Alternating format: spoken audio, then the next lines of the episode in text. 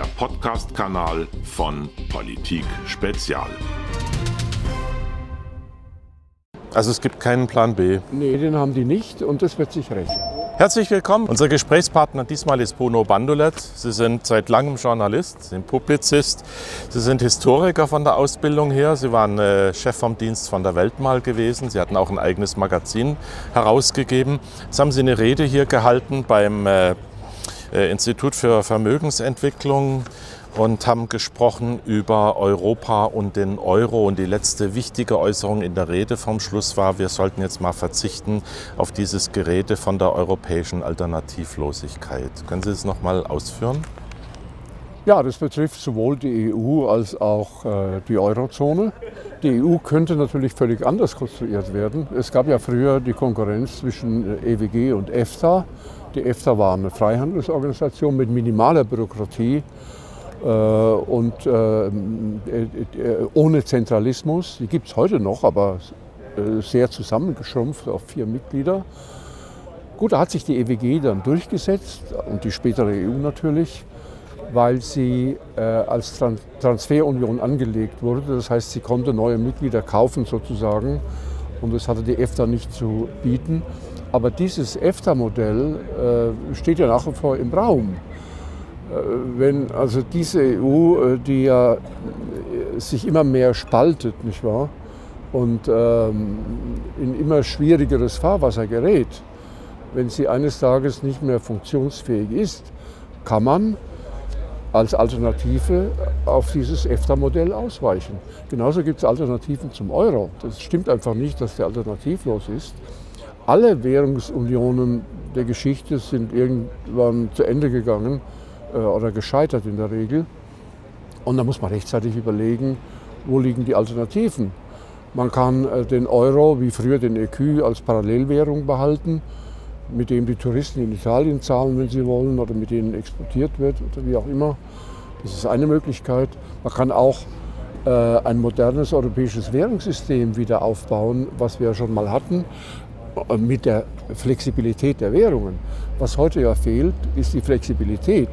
Das heißt, der Euro ist wie ein Korsett, nicht wahr? Für die einen ist er zu teuer, für die anderen zu billig. Das äh, ändert sich aber auch immer wieder. Das ändert sich auch immer wieder. Ähm, der Euro ist eine, ein Konstrukt, das mal dem einen, mal dem anderen schadet. Nicht wahr? Der, der Leidtragende in den ersten Jahren war Deutschland. Damals war Deutschland der kranke Mann Europas. Dann kam die Euro-Krise, weil die sich aufgeschuldet hatten. Nicht? Und ähm, seitdem hat Deutschland äh, besser gewirtschaftet. Also die Bonität des deutschen Staates ist sehr gut, im Gegensatz zu Südeuropa, auch im Gegensatz zu Frankreich. Äh, während die Bonität der Bundesbürger nicht so toll ist. Die stehen finanziell nicht so gut da, aber das bedingt sich auch wieder gegenseitig. Äh, wir tun alles für den Staat. Ja, wie auch immer. Natürlich kann man den Euro abwickeln oder kann ihn flexibler machen, aber darüber wird nicht diskutiert oder darf nicht diskutiert werden, weil die Verantwortlichen genau wissen, dass er nicht stabil ist. Ja. Die Spaltung, nicht, nicht, über den Berg ist. Die Spaltung, von der Sie sprechen, ist die irreversibel? Äh, ja, ja. Und zwar, äh, nehmen Sie, gehen wir nochmal zum Euro. Äh, der Euro muss ja laut äh, Maastrichter Vertrag von allen EU-Mitgliedern eingeführt werden, wohlgemerkt. Das ist keine Kannbestimmung. Nur Dänemark und Großbritannien haben damals die Ausnahmegenehmigung bekommen und sich auch vertraglich geben lassen. Aber die äh, Osteuropäer denken gar nicht dran, reinzugehen. Ich habe vor Jahren öfters äh, in, Polen Interviews gegeben, weil ich eine Reihe von Eurobüchern geschrieben habe. Habe denen damals gesagt, geht nur nicht rein. Ja, und äh, das machen sie auch nicht. Das haben sie nicht gemacht, das werden sie nicht machen. Aber damit fällt doch schon ähm, eine Hauptrechtfertigung des Euro äh, in sich zusammen, nämlich dass er die Währung der gesamten EU wird und ein Symbol für die europäische Einigung. Auch die Skandinavier gehen nicht rein, äh, die Tschechen gehen nicht rein, Ungarn geht nicht rein. Also das ist schon mal gescheitert. Und dann kommt hinzu, die Osteuropäer haben äh, über viele Dinge völlig andere Vorstellungen als die Westeuropäer. Nehmen Sie Migrationspolitik, da geben die nicht nach. Die wollen sich nicht sagen lassen, ihr müsst Flüchtlinge aufnehmen, ihr müsst eine Migrationsgesellschaft werden. Das wollen sie nicht. Ja. Teilweise auch Südeuropäer, Italien jetzt? Ja, und dann natürlich, in Italien ist es wieder anders äh, gelaufen. Italien hat jetzt eine Regierung, nicht nur eine Regierung, das Parlament hat jetzt erst vor ein paar Tagen äh, die Einführung einer Parallelwährung beschlossen. Und der Minibots heißt die dann. Minibots, ja. Äh, und wenn die das machen, dann ist es natürlich der erste Schritt äh, aus dem Euro raus. Also die Sache ist wirklich hochgefährlich und hochexplosiv. Und all das zeigt ja auch der Austritt äh, Großbritanniens, nicht? dass da der Wurm drin ist und dass die, aber gleichzeitig habe ich den Eindruck, dass die EU, die sich ja reformieren müsste, um zu überleben, sie müsste flexibler werden und so weiter, dass sie nicht mehr äh, reformfähig ist. Wenn wir mal weiter über Großbritannien sprechen, in deutschen Medien wird fast immer nur darüber berichtet, was das für Großbritannien bedeutet. Da werden ja Horrorszenarien an die Wand gemalt. Was bedeutet es denn für die Deutschen? Wir würden ja einen wichtigen marktwirtschaftlichen Partner in der EU ja. verlieren. Und es wäre die Frage, wer springt für die Zahlungen ein, die die Briten geleistet haben, als zweitgrößter Einzahler? Ja, man könnte wirklich an den Film denken, Kevin allein zu Hause, ne? Äh, weil äh, mit dem Austritt Großbritanniens äh, verlieren die ähm, marktwirtschaftlich orientierten Länder ihre Sperrminorität. Das heißt, sie haben dann ein Übergewicht der romanischen Länder, die eine völlig die eine andere Auffassung haben von Wirtschaft. Äh, da, dagegen will ich gar nichts sagen. Ich meine, jeder hat eine andere, seine eigene Wirtschaftskultur.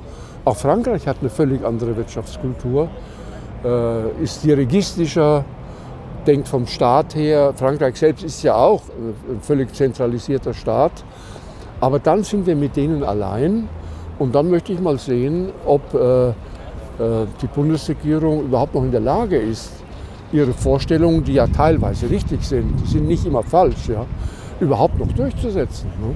Und dann kommt hinzu, zuletzt war, ja, war Großbritannien der zweitgrößte Beitragszahler äh, in der EU. Es ist völlig ungeklärt, wer äh, dafür einspringen wird. Das wird ja. bewusst nicht angefasst, ja, das, das Thema. Kommt ja. gut, weil auch der, die, die, EU hat ja immer einen mehrjährigen Finanzrahmen und da haben die äh, Verhandlungen noch gar nicht ernsthaft begonnen. Ja? Und äh, natürlich schauen alle auf Deutschland. Man muss auch sehen, dieses ganze EU-Konstrukt und auch das Euro-Konstrukt beruht im Grunde auf der Bonität Deutschlands. Ja? Weil äh, diese Devisenfritzen, die äh, in New York und äh, London und auf der ganzen Welt in diesen Handelssälen sitzen, die sind ja immer noch äh, überzeugt, ja, am Ende zahlen die Deutschen.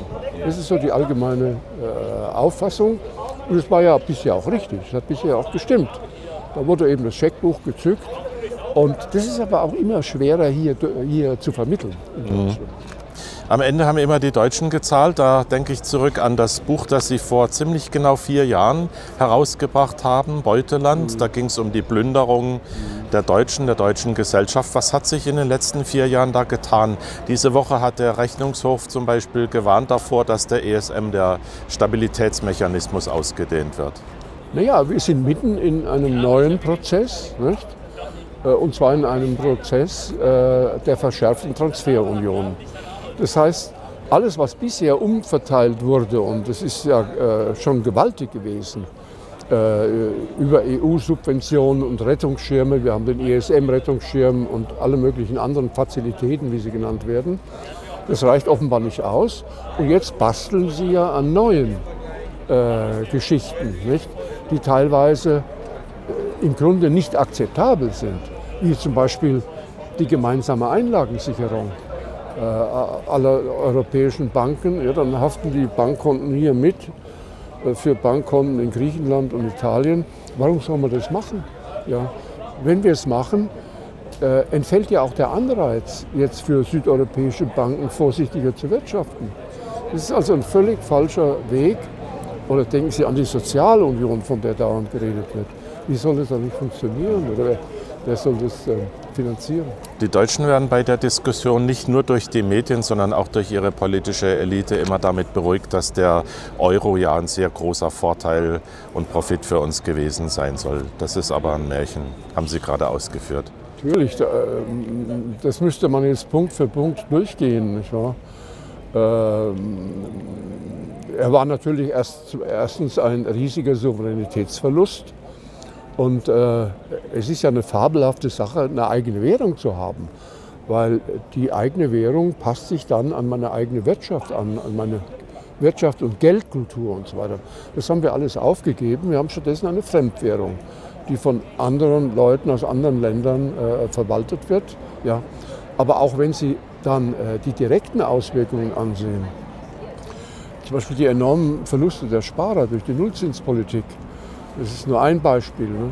Oder was ich auch aufgeführt habe, auch wenn das ein bisschen komplizierter ist. Nicht? Wir exportieren, exportieren und häufen immer mehr Leistungsbilanzüberschüsse an, aber die schlagen sich nicht nieder im Auslandsvermögen. Es besteht, äh, die, die verdampfen irgendwie, weil Deutschland keinen monetären Ausweis mehr hat. Also mit anderen Worten, die, das Auslandsvermögen Deutschlands wächst viel langsamer als die Leistungsbilanzüberschüsse. Und fast zur Hälfte, also genau sind es jetzt 920 Milliarden, besteht es aus Targetforderungen, die praktisch äh, immobilisiert sind.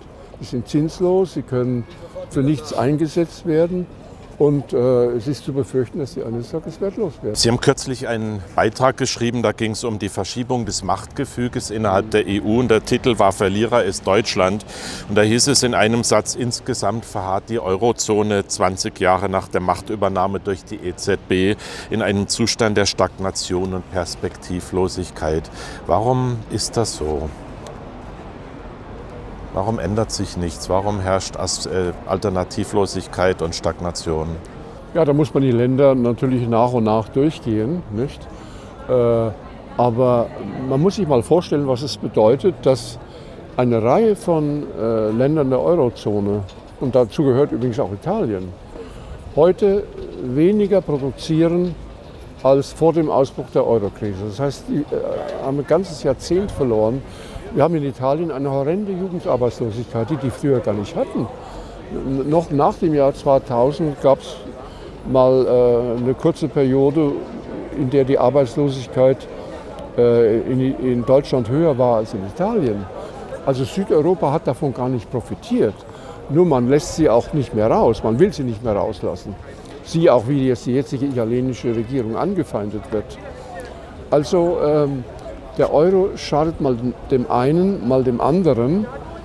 Äh, die Rechnung, die Deutschland zu bezahlen hat, ist offen nach wie vor, weil darüber erfahren wir erst mehr in der nächsten Euro-Krise. Die kommt so sicher wie das Arme in der Kirche. Und meine Befürchtung ist eben, dass wir dann äh, chaotische Zustände kriegen, eben wegen dieser Alternativlosigkeit, weil sich niemand Gedanken darüber macht, wie kann man das Ganze entweder abwickeln oder äh, sinnvoll reformieren oder so umgestalten, dass es nachhaltig ist, dass es auf Dauer bleiben kann. Also es gibt keinen Plan B? Nee, den haben die nicht und das wird sich rächen. Vielen Dank für das Interview. Ein Podcast von Politik Spezial.